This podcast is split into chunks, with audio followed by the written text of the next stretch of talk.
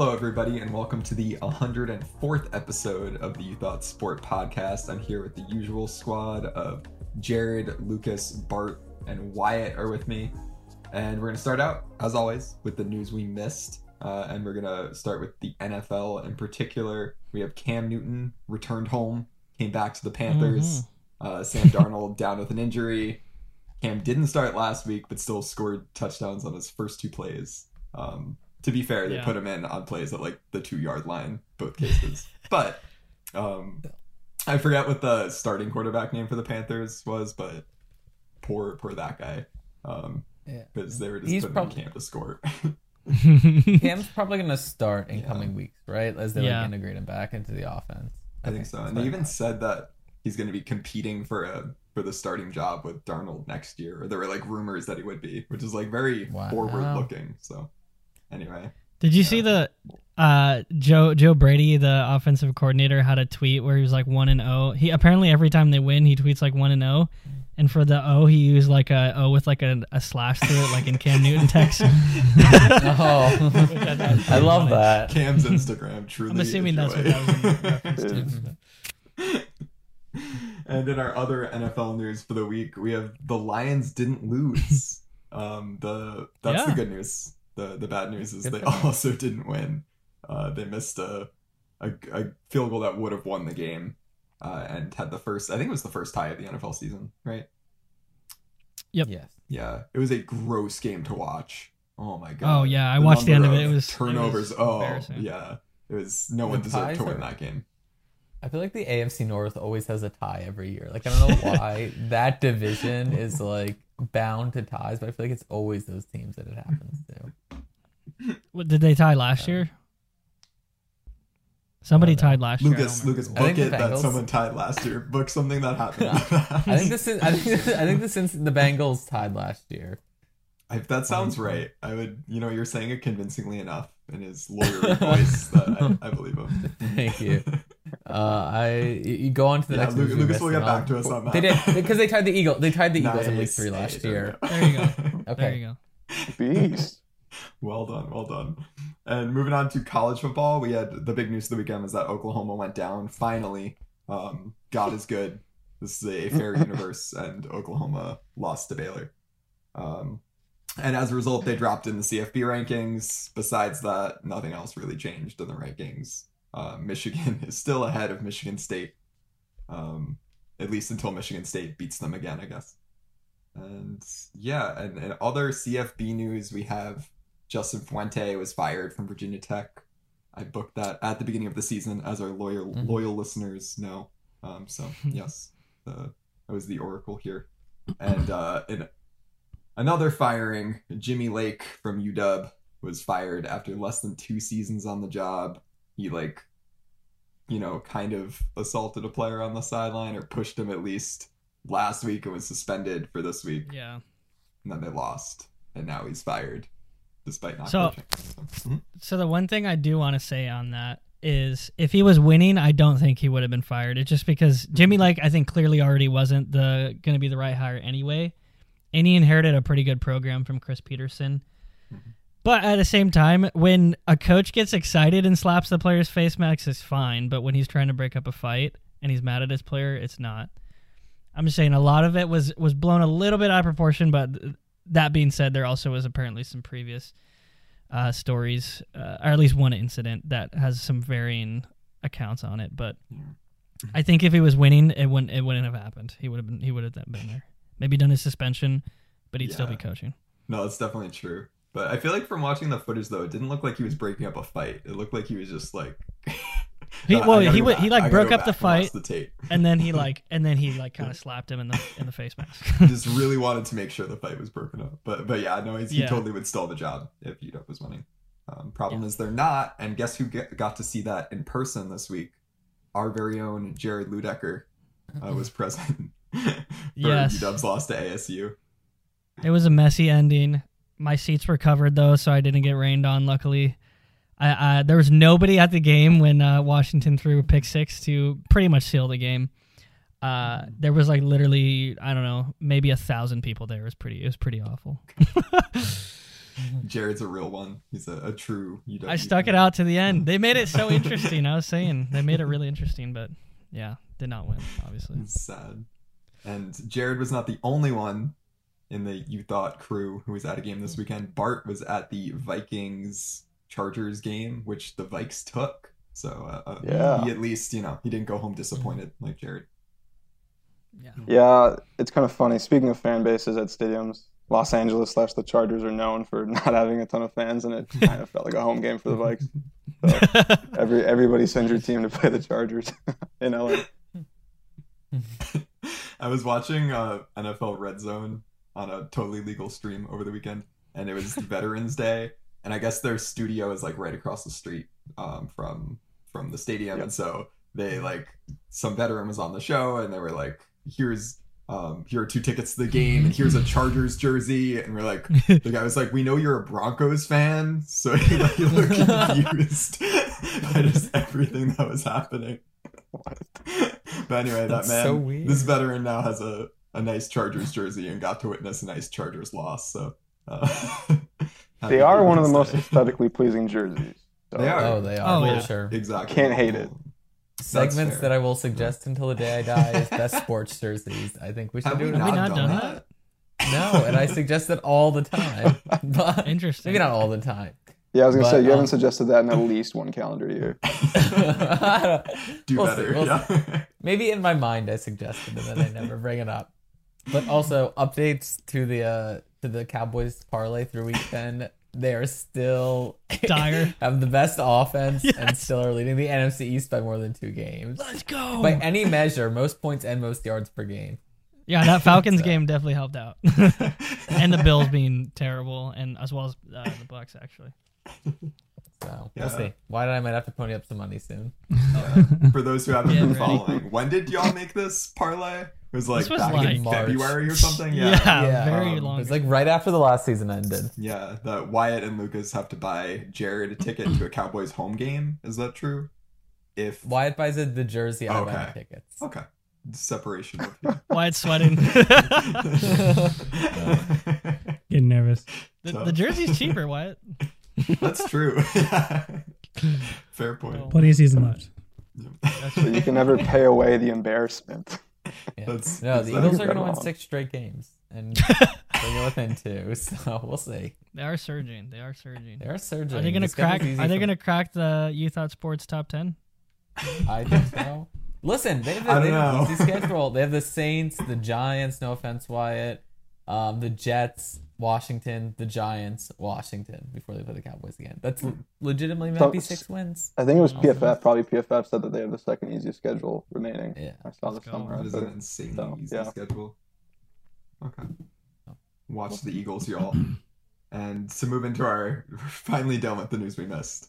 Um, it was a bit lengthy this time, but we're gonna move into college football as our first topic, and we're gonna do a recurring segment where we fill in the blank. So we're gonna give a, a sentence with a blank in it, um, and two people are gonna each have to fill it in with their their choice of word. So we're gonna start out with you, Wyatt.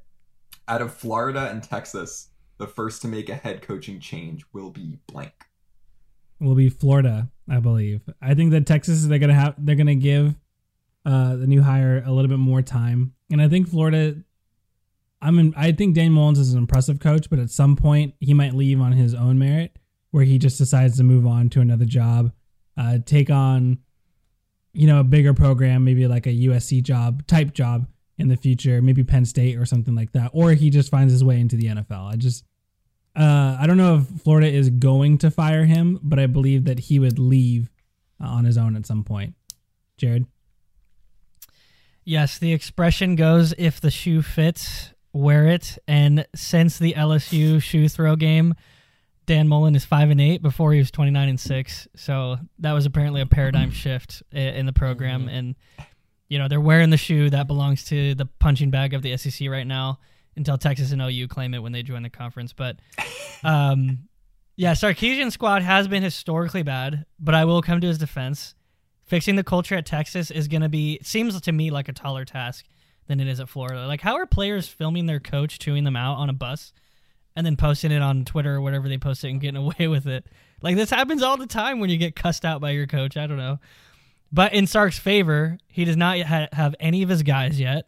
Like he's in the he's in the phase of separating the wheat from the chaff. So, on the other hand, Dan Mullen is in year four. These are all his guys, pretty much. He's taken a much bigger PR hit with his comments and stuff as well. I will say the Florida locker room looks a lot more fun right now. I mean, they were dancing after beating an FCS team that put up 52 points, or uh, like how much? Yeah, 50, did they put up 52? Yeah, I think so. Yeah, which is pretty crazy. But I agree with Wyatt. It's not going to be. I don't think it's going to be up to the university. I saw reports that Dan Mul- Mullen will like bolt for an NFL chance if given it. So, um, I, I I wouldn't be shocked if he tries to leave this offseason. Not sure what his market's going to be, but long story short, Florida will have a head coaching change first. Okay. Talked about building culture in Texas. Nothing builds culture like losing to Kansas. Oh yeah, yeah. We'll see. That's the yeah the Steve Sarkisian origin story. It, it all starts with I- that Kansas defeat. Anyway. But I, I think they. Ha- I don't even think they've uh, played in a Big Twelve championship, let alone won one since Mack Brown left. So what? There's something wrong. It's been like four coaches. There's Yeah. something wrong there. You know. Mm-hmm. Yeah, that's Yeah.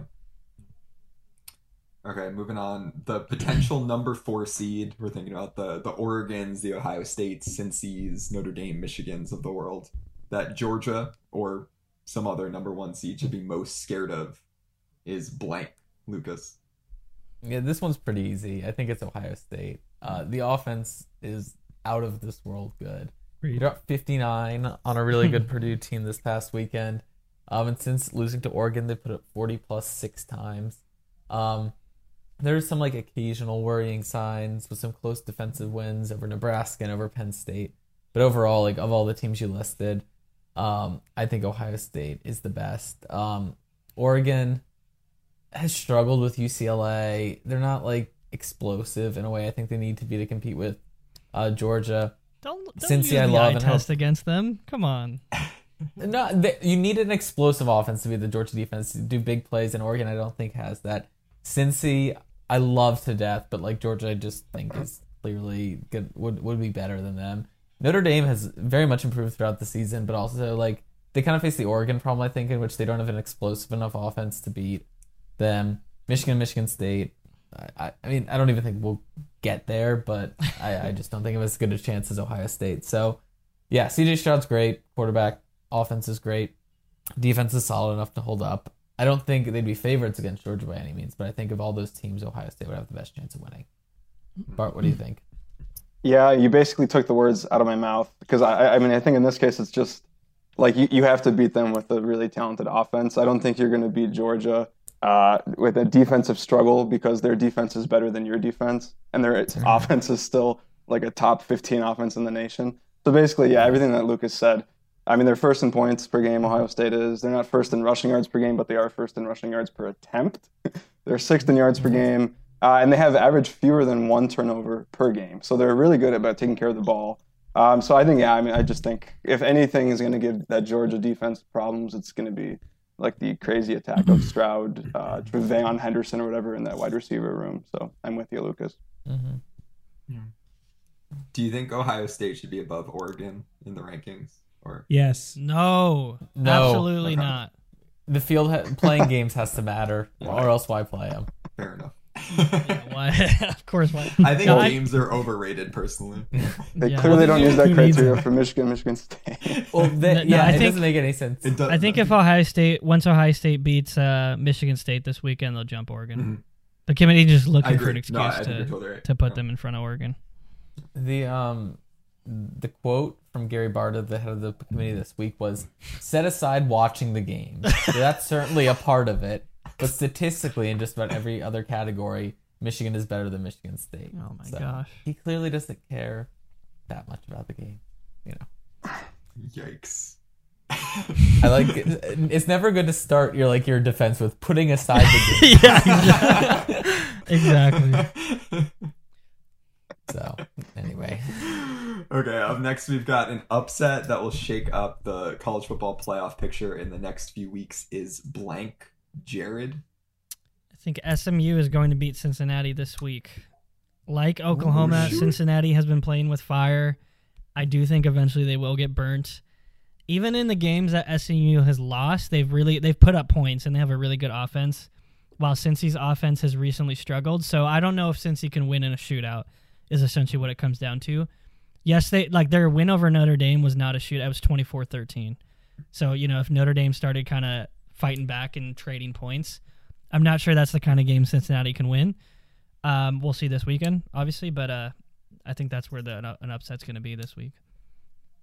Lucas. Uh, I think Oregon is going to lose to either Utah, one of the two times they play them, or Oregon State, and I think it'll completely take the Pac-12 out of the playoff. If I had to put my money on one of those outcomes, I think Oregon's going to lose to Utah this weekend. Uh, Utah's been really solid recently, made their way up into the 25 top 25. I think they're 23rd now. They've beat down bad teams. They beat Stanford by 45. Team Oregon lost to. And I know it doesn't work that way, like transitive property, but I mean they've been very impressive Actually, beating that's down exactly bad how teams. it works. As the committee. yeah, that's a good point. Um, so I think Utah has a very good shot. Um, I also think Oregon State is a shot too when they play in two weekends. Yeah. Um, they always get up for the Oregon game. They're not quite as good as Utah this year, but they've been good. They're six and four, above 500. They beat down Stanford as well. I think it'll be a scrappy rivalry game. And I think Oregon State has a good shot of winning it. So I don't know which of the, like the three games Oregon plays in the next few weeks. Utah, Oregon State, and then the Pac-12 championship, which will probably be Utah again.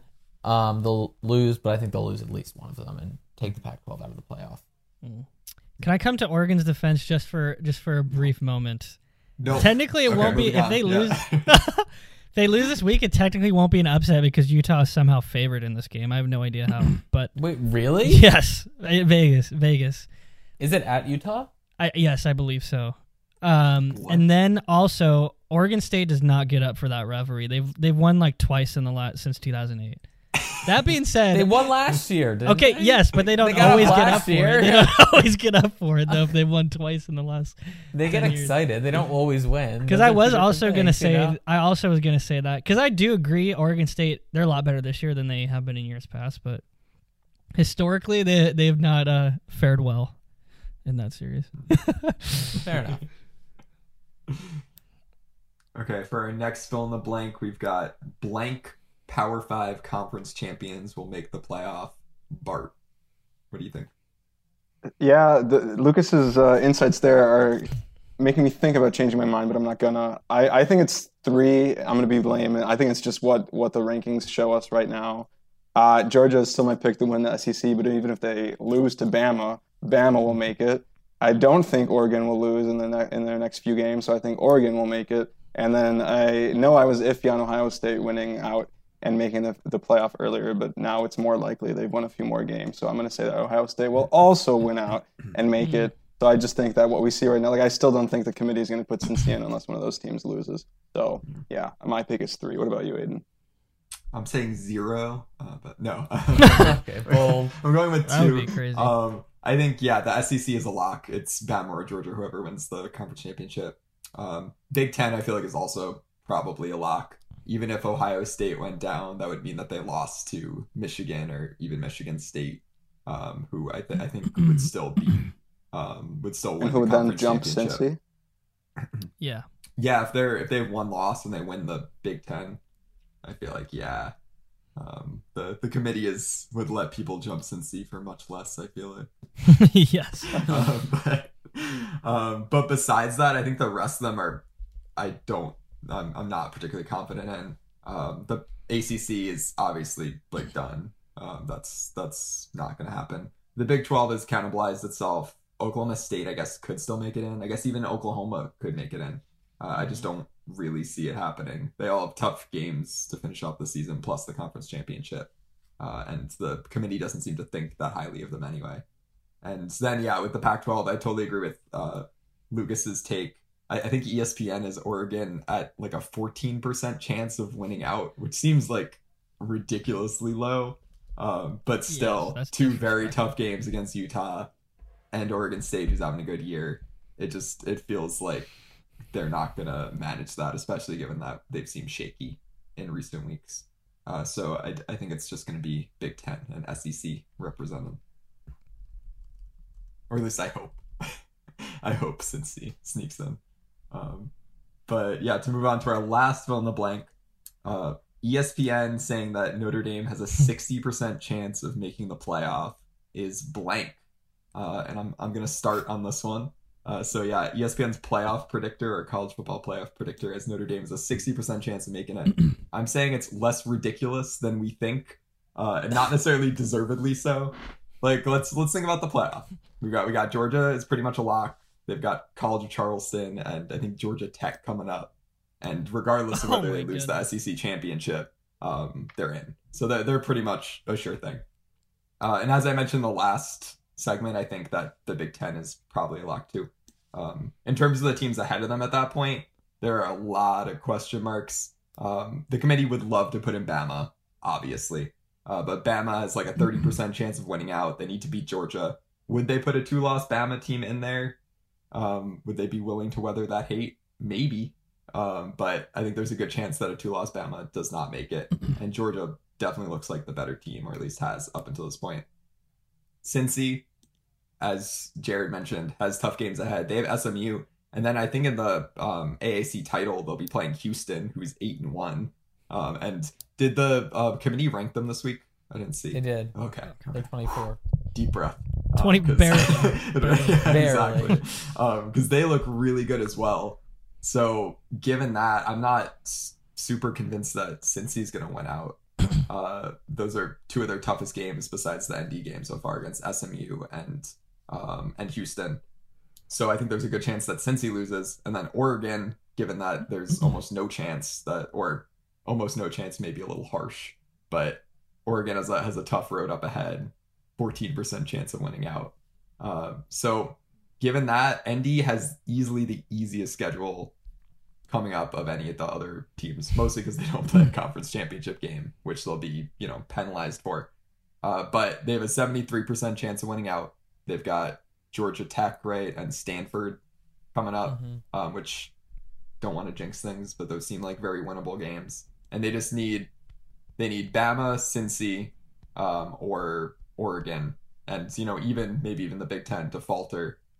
And given that they have tough roads coming up, I think there's a not a sixty percent chance, but I think like a coin flip that Notre Dame would end up stumbling in just Yeah. as a result um, of the absolute chaos of this year.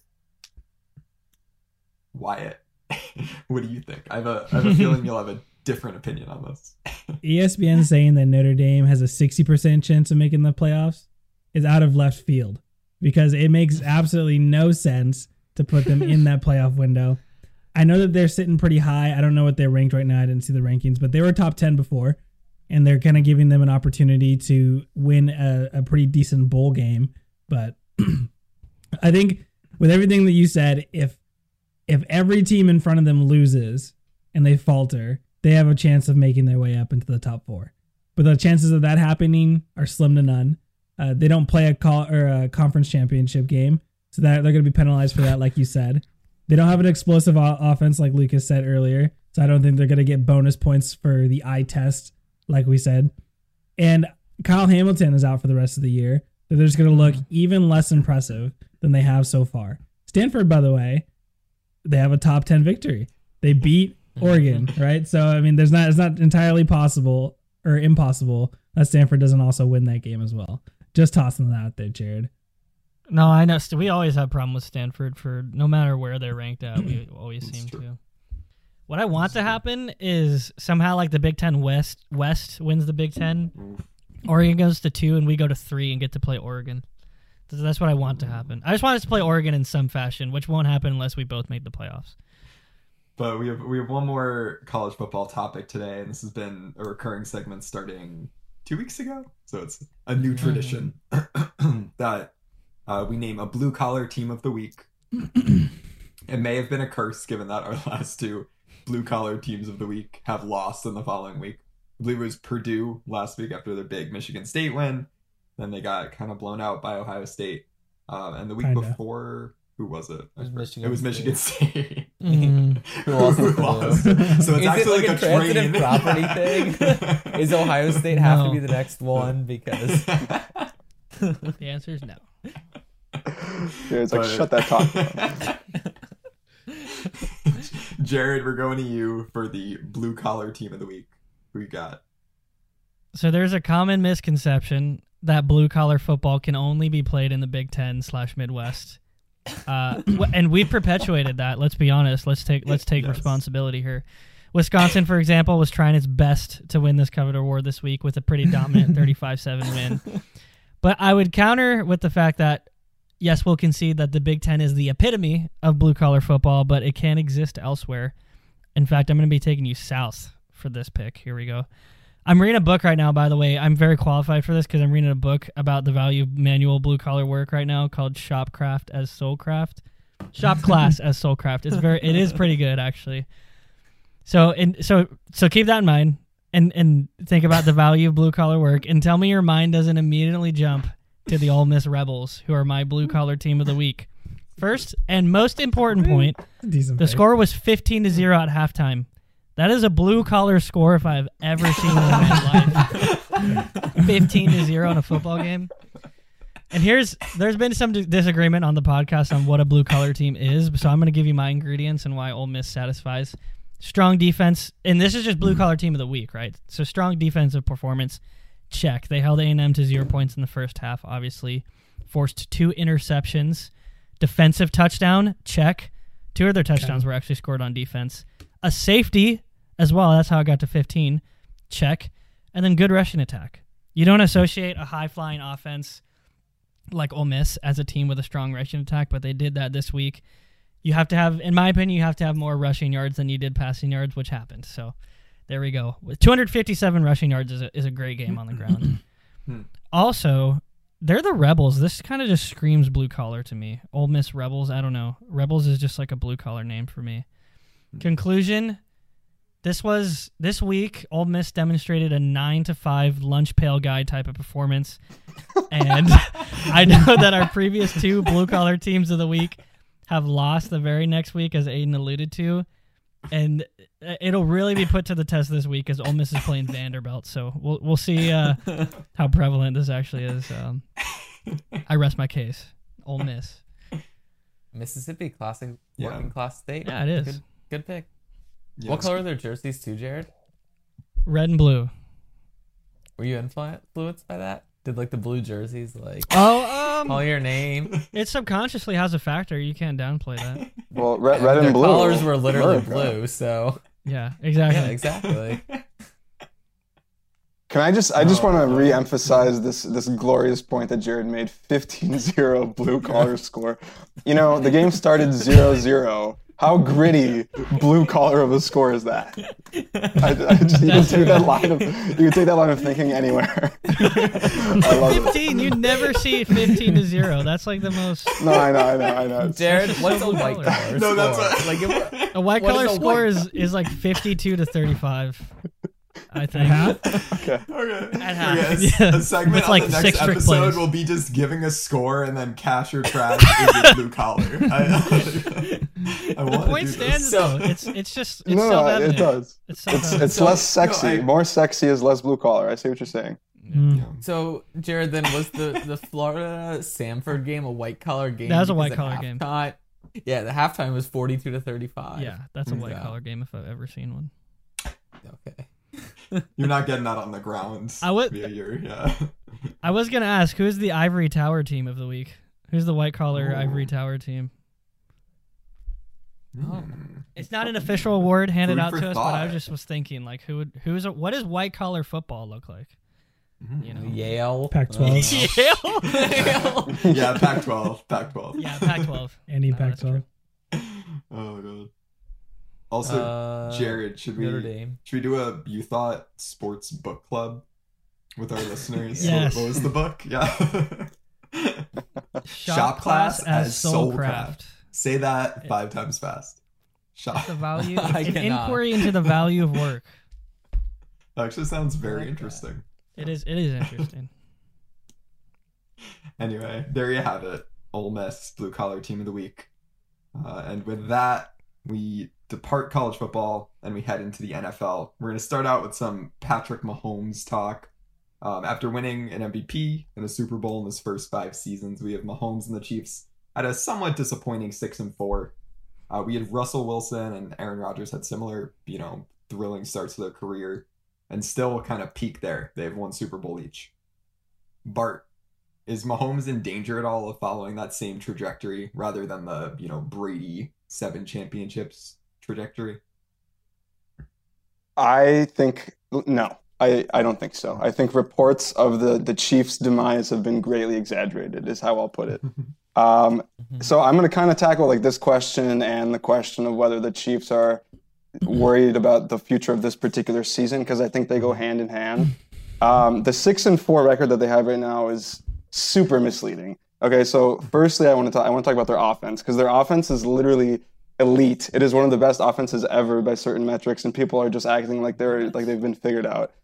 If you look at something called series conversion rate, all right, bear with me. It's basically what percentage of the time your first downs become more first downs. So basically, how effective you are at driving. They are literally the third best team ever at picking up more first downs, basically. On top of that, they're punting the least of any team this year. Uh, and they still have like what the second most like points per game or something like that. Um, basically, the real trick this year has been turnovers. They've just been super weird for them. I saw somewhere I, I didn't verify this myself. Half of Mahomes' interceptions this year either bounced off a helmet or bounced off somebody's hands. so he's like not actually been that bad. His numbers just look kind of weird because of that. So I think the better question is is their defense going to be reliable enough? And it's really weird that their defense has been this bad because they literally are spending the most money of any team in the league on defense, right? Um, and so their defense was kind of sketchy to start off the season, which definitely was a red flag. But I think that even that has been improving. Their past three games, especially, were great. This last game against the Raiders, especially, was really good. They really clamped the Raiders down. They allowed like negative three total yards on third downs. So all in all, that's all to say that I don't think that the Chiefs are, you know, should be super concerned about this season. I think their defense is only going to be keeping, continue improving. And Mahomes and the offense are rolling. They're rolling right along. That's like not a concern at all, I don't think. Um, generally speaking, I don't think that Mahomes is in danger of following the same path as Russell Wilson and, uh, and Aaron Rodgers. I think he's going to be more like Brady in that every single year the Chiefs are going to be competing for the AFC Championship. I don't see why you would think otherwise right now. I just think even right now, we have evidence that if the defense is meh, Mahomes alone and the dominance of this offense are enough to get them to a winning record. They're literally second in the AFC right now. like they're fine. Yeah. So I think I think that's proof that like we know Brady got to AFC championships over and over again. And sometimes he made it to the Super Bowl. Sometimes he, you know, was beaten out by Peyton Manning or Ben Roethlisberger or whatever. And that's probably going to be very, very similar with Mahomes. But I don't think there's really much evidence right now that the Chiefs are literally going to like stop making the playoffs or they're they're still going to stop competing for runs into the AFC Championship easier. So I'm not really super worried about it personally. Okay, those are some actually those are some pretty awesome stats. I did enjoy that. But Russell Wilson, Russell Wilson's went 12 and 4 last year, right? The Packers they're they're, they're fighting for NFC championships as well, but they haven't won any more Super Bowls. We're not talking about are they making it to conference championships. We're talking about are they winning Super Bowls. And does it not concern you that they only put up 13 points against the Packers, like another, let's say, like-minded team? Anomaly. That game is absolutely anomaly. an anomaly, I think. The Packers defense is not even particularly good this year. That was just a weird, weird game. What? Interesting. Okay. I mean, you're right. You're right. Maybe getting to the getting to the conference championship is not a, a superb metric in and of itself, but I also would say that I mean, Mahomes is more generational than Wilson, at least. I guess you could argue maybe not more so than Aaron Rodgers. Uh, but I really just think like the Andy Reid Mahomes pairing is so good. Like mm-hmm. I mean, I don't know. We've we're, we're not seeing anything that's stopping him. Like even Rodgers has had down seasons. Yeah, I also had my notes that the similarities to like the Brady Belichick situation is that he's got he has a great coach.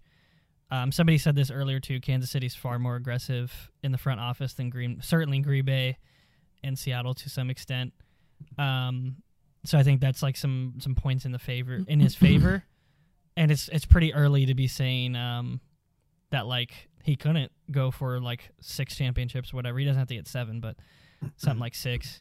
The only thing that worries me is just Brady always took pay cuts or was paid under his value, and that got him to be in a position to have great defenses. And I'm not sure if they put themselves in that position to do that with Mahomes with his with his contract, right?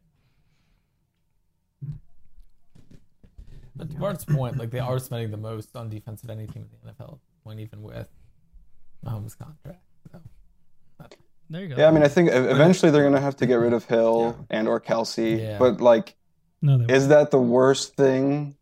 I, I I don't know. I mean, clearly Mahomes is the one irreplaceable piece of this offense. Yeah. Mhm. Yeah. Aiden, you Yeah, were gonna say something. Looking at this year, though, I'm just I remain concerned. They've definitely looked better of late, but the the teams in the AFC that look that one could argue has been have been better than them are Ravens, Titans, Bills. Not necessarily in that order. They've lost to all three of those. They've got blown out by two of them. You know that 27 to three Titans Chiefs loss.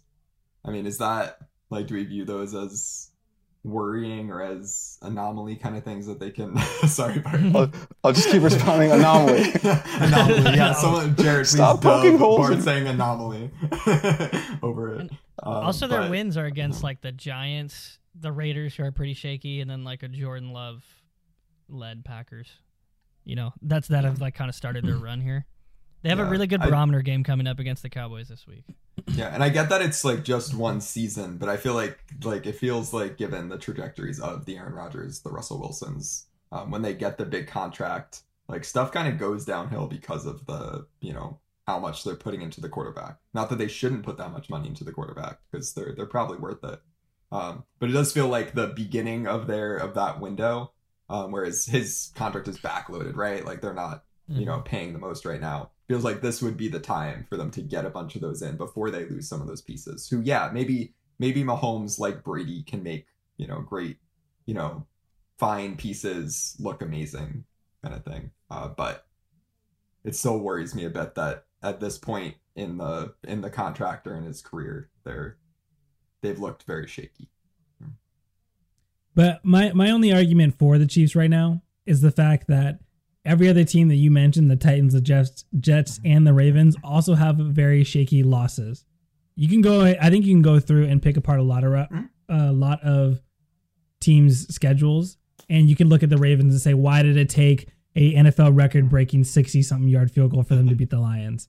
Or you know how how come the Titans? I think they believe they had lost to the Jets, and they've looked completely unimpressive to this year. The Jaguars just lost uh, to, or excuse me, the Bills just lost to the Jaguars, and they only put up six points.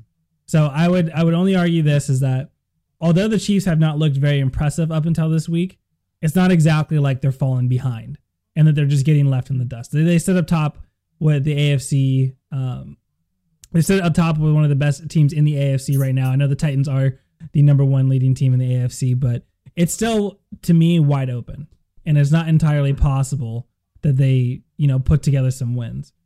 The game against the Raiders gave me a lot more hope into believing their Super Bowl chances.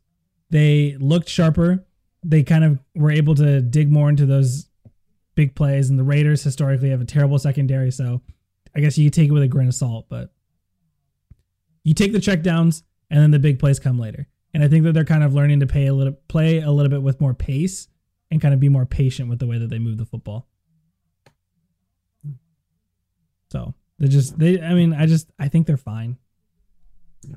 Is it more likely that he Yeah. he wins just one than seven? Yes. But you know, do I think that they're he can't run four? I think he can still put together some Super Bowls. Yeah. yeah Yeah, I think it's important to bear in mind that he's only 26. So That's true. it's That's like true. we have But like Brady a didn't. decade Brady and had a like half. three by this point, didn't he? do better I mean, Yeah. that man's an anomaly. you know? yeah, yeah, Anomaly. if there's ever been an anomaly yeah Yeah. there's definitely He also something to went- said though for Like 10 Yeah. years, right? Yeah, he went a decade in between those runs. So Yeah. yeah yeah you just gotta stick it out for the long haul and then eventually you'll yeah in ten you'll years, accumulate Well, the you know titles yeah exactly yeah no I, I agree with you wyatt though that like there is no one who really stands out i feel like this year or any t- time i like i'm like oh this team is the one who's you know the best team in the nfl or a top three team in the nfl then they have a confusing loss. And so it does feel like anyone's kind of game given i mean we saw the rams go down this weekend and you know get destroyed by the 49ers like stuff like that happens every week like the bills going down to the jags. It does feel like a year where the chiefs you know being a little bit shaky is okay. Mm-hmm. but yeah, that's our that's our Patrick talk for the week. Um, you know, as you know, we always have a Mahomes segment, so yeah, we'll have another one next, next week. week. yeah, exactly. we'll check back in. Um, Mhm. but speaking of segments that we actually do every week, we've been doing our, our Thursday night football coverage, our, our score predictions every week. This week we've got the Patriots headed into Atlanta uh, to play the four and five Falcons. The Patriots have won five of six after a one and three start. Lucas, are the Patriots legitimate contenders? Could they potentially take the AFC East from the Bills? So I'm not going to go so far as to say that they're legitimate contenders, to, you know, win the Super Bowl or anything like that. I might eat my words in a few months, but I think they've clearly established that they're a very good team and are legitimate threats to unseat the Bills as AFC's champions. Um, they're winning the classic Patriots way. Their offense is great, based around a solid run attack. Damien Harris was playing really well. Rhamondre Stevenson has played well in his absence. Mac Jones has gone from competent to actually pretty good at quarterback. Uh, I think he's clearly of any of the quarterbacks of the rookie class, he's the one that stood out the most so far at this point by like a long shot. He threw three touchdowns this week, another win over the Browns this past weekend. They absolutely destroyed Cleveland, who admittedly is very up and down this season. Um, but beating them 45 to 7, nothing to sniff at. Um, the Patriots offense um, is what you came to expect sort of during the reign of dominance. Obviously, it's not at the heights that it was under Brady, but it's sort of following the similar formula of not being flashy, but being, exceedingly competent at what they do, doing just all the things you need to do to win. The defense is also playing very well, holding pretty good offenses like those of the Browns, Panthers, and Bucs to relatively few points when they played them. I mean, the, the line about the Patriots defense is always that they've taken away what you do best, and they've sort of, I think, gotten back into that groove this season. Um, so overall, I think you know this is a winning combination of factors, especially considering the Bills have been so inconsistent this year. Like this past week against the Jets, they lit the world on fire, but the week before they put up six points against the Jags. So the Bills kind of feel like a team where, like a lot of other good teams in the NFL this year, you don't know necessarily what you're going to get from week to week. So I think if they get the down version of the Bills in the games they play against them, I think they have a legitimate shot of beating them. And if they beat the Bills in both the games, um, I think they're the odds-on favorites to win the AFC So yeah, I mean, like I think the Patriots have a de- decent shot. They look very good this year. I was a little bit skeptical because you know they pretty much seem to regress without Brady, but you know Belichick's a good coach. Mac Jones seems to be filling the role well, and they're doing good things. I second that as well. A- and just and it was interesting last year for us to talk about the Patriots. We talked about them like they won two games. They won seven games. They went seven and nine last year, Mhm. and they picked Mac Jones at about fifteen. So it's not like they were picking in the top ten, and they had any. They just you know they they or they traded up to go and get somebody. Like they they are a good team, and they were a middle of the road team. And this year they seem to put together enough wins to become a really good team. And if you were to ask me, I would say yes, they are legitimate contenders. Bill Belichick has proven himself that this year he still is the best coach in the NFL. Just from a culture standpoint, just from a personnel standpoint, and just from the the matter of fact that he somehow, some way, even if they finish this year with just maybe nine wins, somehow, some way, continues to find ways to win games. And I think it's incredible. Uh, second of all, a little hint maybe to next year's power rankings. watch out for the Patriots. They may or may not find their way in. Yeah. Just so you know, just watch out for the Patriots. Not this season though. Why? They're no Colts, you know. Yeah, I got, I got a lot of I got a lot of things to uphold here in this next week of power ranking, so I'll figure it out. Yeah. Yeah, remember when we all thought that the 49ers had traded up to what the third spot, fourth spot for Mac Yeah. Jones and then Maybe they fell the should've. Patriots. And yeah, yeah, Yeah. Maybe they should have. No, it's just I don't know. Wait, how how much of it is the system? How much of it is oh is oh my goodness. I, I mean, I, I don't know. People have been saying too. I saw a tweet about like he had literally like one of the most efficient passing seasons in college football history last year. So how much? of Yeah, exactly. it be? No, I mean, M- Still, Mac- I don't know if you if you throw him on the 49ers, I don't know how much different. Hmm. Yeah. Or I think he's not as good. well, the 49ers are also a system. I would argue that. But Yeah. he he Mac Jones absolutely 110% fell into the perfect system. Yeah. Because, like I said, it's hmm. not like he's taking over a sinking ship, right? They were afloat, and now he's the wind that that sets the sails. You know, so it's not like Mhm. if Mac Jones had gone to the Houston Texans, he probably would be thinking about replacing him next year. This year, you know, perfect, perfect, absolutely perfect landing spot from Nick Saban to Bill Belichick. You know, you might not even notice which one was which. yeah, that's a great point. anyway, we mentioned how Mac Jones has been looking better and better. We also see Ja'Marr Chase having a, a wild season on the Bengals. a bunch of other rookie wide receivers have looked good. Do we see them giving offensive rookie of the year to Mac Jones to a quarterback as they always do, or will they give it to finally give it to a receiver like Ja'Marr Chase? Well, keep in mind that the offensive rookie of the year award is a season long award. It is not up to week nine. It is not up to week eight. And for the last couple of weeks, the Bengals have slowed down dramatically as far as hype goes, right? And Mac Jones has picked the pace. The only I, am not going to put a name to the award just yet, but the only way, the only thing I would say is just watch to which team is getting hotter towards the end. Yeah, it's definitely a narrative. Yeah, I think that's a fair with point. any award. It's it's it's going to be about what the narratives are at the end. I think though, if you put, yeah, we I, have to see I how would crazy fully put my money on Mac winning it. you would put your money on Mac. Yeah. I think it depends on how crazy Ja'Marr Chase's season finishes. Like, I think if you put like Mac Jones' current pace to Justin Jefferson's pace last year, that award goes to Justin Jefferson. But because Justin Herbert was like three touchdown passes a game, 300 yards, and all that stuff, no picks, um, I think that kind of pushed him over the edge. Where I don't know if Mac Jones is going to do that the entire season. Some record is going to be broken. Rookies always break the other rookies' records, and then And it's 17 games now That too. person- Every person year, is- yeah, yeah. True. No. but anyway, to move into finally our score predictions. Lucas, we're starting with you. What's the score of the Falcons Patriots game? I mean, I just hyped up the Patriots, so I feel like I gotta pick them. Um, I think it's gonna be like relatively close. I think it's gonna be 27-24. The Falcons have rebounded a little bit since a tough start to the season.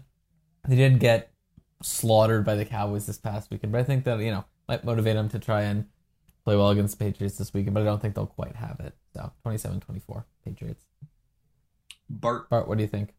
I don't think it'll be quite that close. I'm also picking the Patriots. Basically, yeah, Lucas enumerated so many of the reasons, and I'm d- more concerned about the Falcons' slaughter uh, this past week than Lucas is. I'm going to say 27 13 Patriots. Yeah. Okay. This is the second best defense in the league. That's true. Good point. if you had asked me two weeks ago, this would be an absolute toss up on who would win this game. Asking me today, though, I am also going to pick the Patriots. Uh, I think I was always going to pick the Patriots, but if there's one thing we know about the Patriots, they like to beat the Falcons, and somehow, some way, they like to beat the Falcons. Um, so I'm going to go 25-18 Patriots. Ooh, it's an interesting Would that be a one. scorigami? yeah, maybe. I don't know. Maybe. okay, Jared. Well, here's the thing: the Patriots' wins have come against Zach Wilson, Davis Mills, Mike White, Justin Herbert, Sam Darnold, and Baker Mayfield. The trend here is, is all young quarterbacks. Matt Ryan's going to be the, the by far the most experienced quarterback they faced. I'm swinging for the fences here. I'm going Falcons 19-15. I don't know if that's scorigami, Mm. Me, but I'm swinging for the fences on this one here. This is I know I know this is gonna be the week where freaking chalk wins out too, but I, I'm I'm gonna go with the craziness and just say Falcons 19-15 here. Uh, Bart's or wide score prediction would have been scorigami. 1915 is not, in fact, Okay. scorigami. It's happened Can you- twice before. Oh, okay. That's what scorigami means. Yeah. that was- Yeah, scorigami means it's never happened before.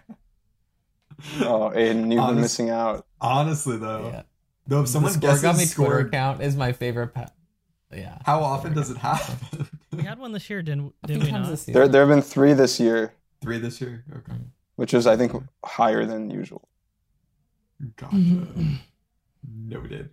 Um, anyway, for my pick, I'm going with 31-20 Pats, which is definitely not Scorigami. I think I may have picked 31-20 for another game this year.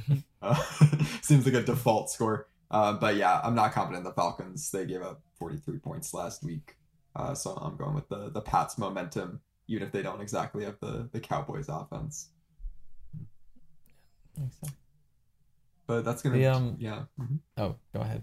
Sorry. Yeah. No, it's not relevant. Go ahead. that's gonna do it for our football talk. Uh, we're gonna do a a brief ending with some NBA talk because yes, basketball is being played right now. Mm. Um, so we're gonna we're gonna do Hmm. contenders or pretenders. We're I think what like twenty ish games, no, fifteen ish games into the NBA season. hmm Uh, so we've we at the You Thought Sport podcast uh, can clearly see who is a contender and who is a pretender right now, and we're gonna let you know um, about about all of them. So starting with the Bulls, Wyatt, contender or pretender?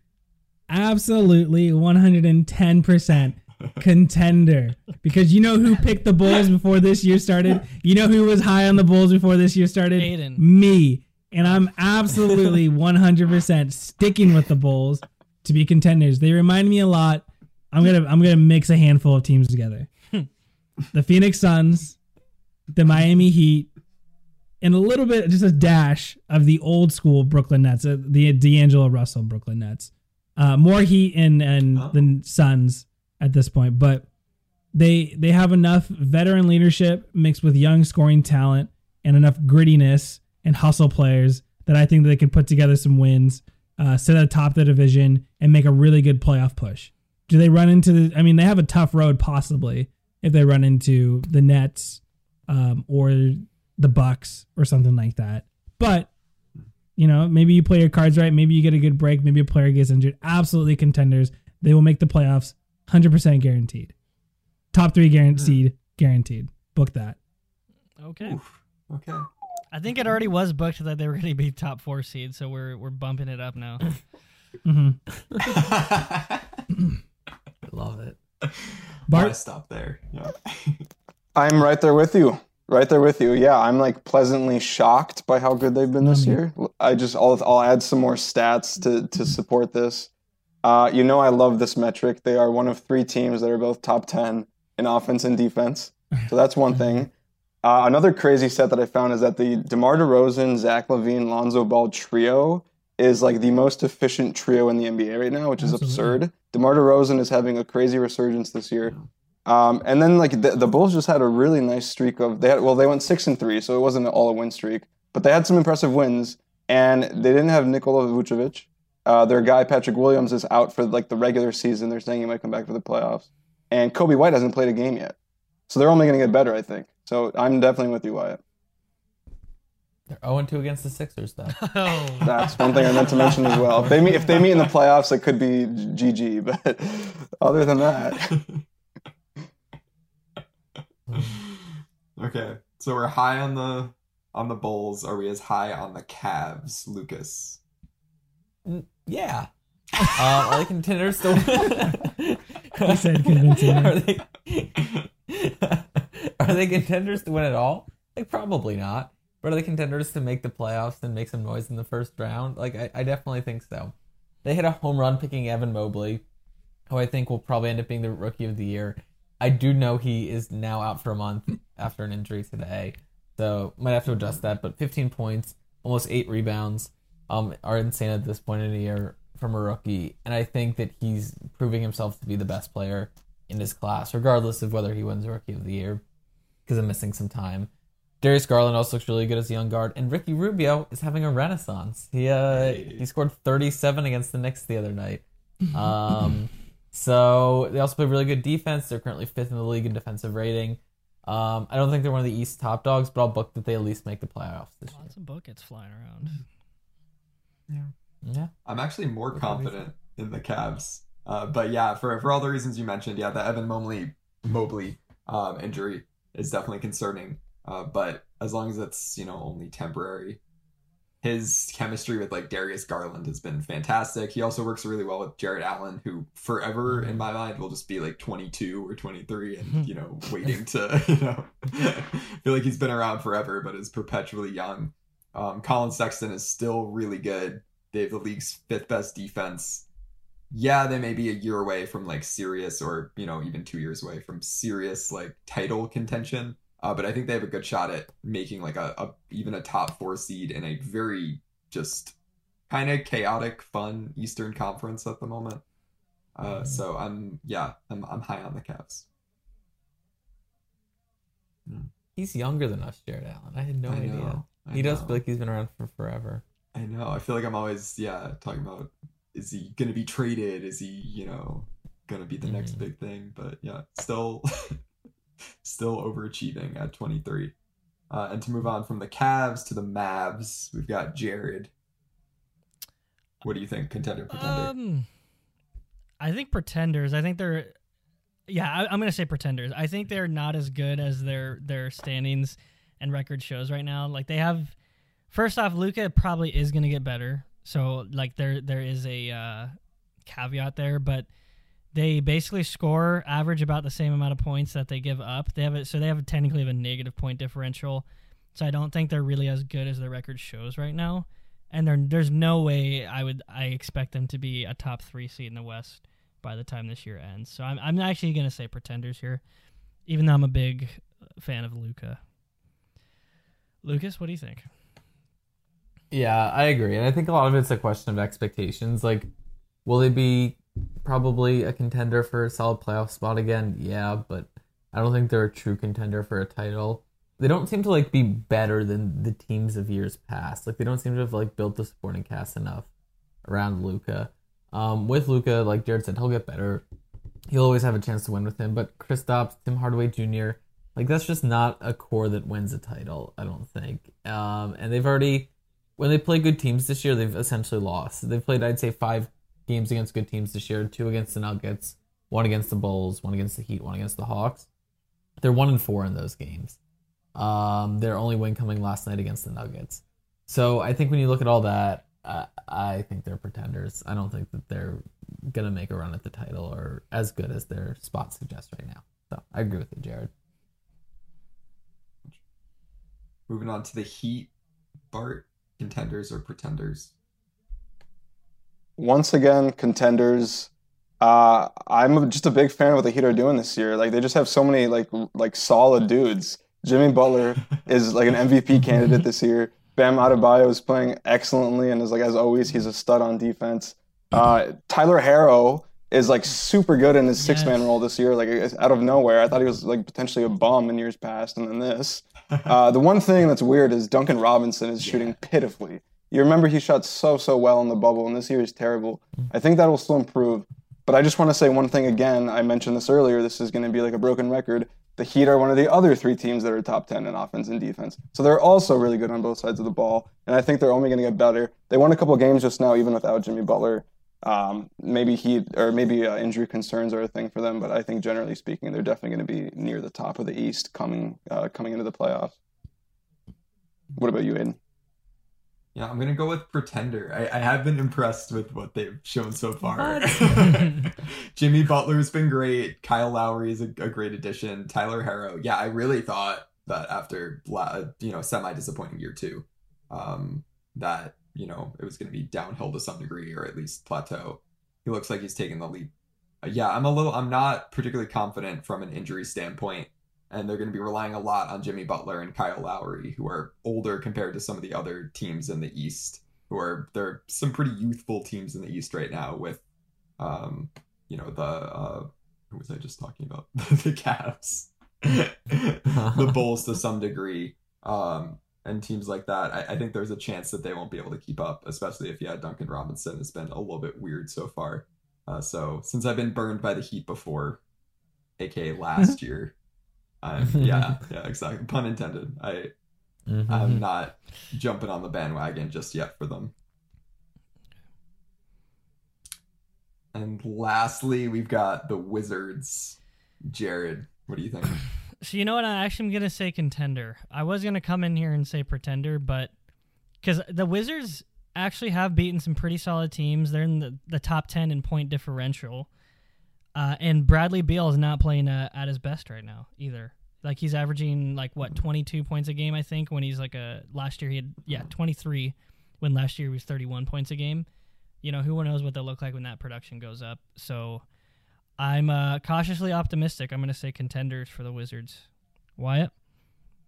and I'm recklessly pessimistic on the Wizards. Okay. I would go with pretend pretenders all the way through. Are they better than last year? Yes. Uh, is their team better roster wise better than last year? Yes. I think that there's a little bit of addition by subtraction by moving on from you know stars like John Wall and Russell Westbrook and adding in more depth in Kyle Kuzma, uh, Caldwell Pope, Montrezl Harrell, guys like that, Spencer Dinwiddie. Um, you know, you add a lot of those guys, you get better. I think they're a more solid and complete team. But is Washington? Let's let's get real. Do they have any other star power on this team to beat the Bucks, Chicago, um, even the Cavs right now, the Heat, They have more star power the than Nets, Chicago. the 76ers? No, they don't. That's not true. and uh, do they have Start any Zach star power? Any any other power? And DeMar DeRozan and Lonzo Ball. And the White Mamba Caruso. yeah, that's so- true. That's true.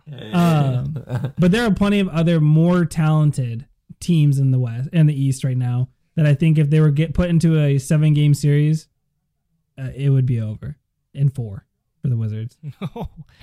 wow. I think they're just goofy enough where they're fun, but am I actually going to be like, wow, they might actually be a serious threat even to make the playoffs? Eh, eight seed. They're the one seed right now, Wyatt. Come on. You know, give us some time, Jared. We're like ten games in. 15? yeah. Well, on that note, you know where to find us in the future. We're on Spotify, we're on Apple Podcasts, we're on SoundCloud. Please listen there. Leave us reviews. We love it. You should also follow us on all our social media. Twitter been popping off recently. We've, you know, revived a little bit. You should check it out. Some great tweets. Instagram, great as always. Wyatt putting together um, some great content over there. So check it out. Head on over. Uh, and in the meantime, we'll see you next week. Tune in for more book recommendations next week. We'll all have one.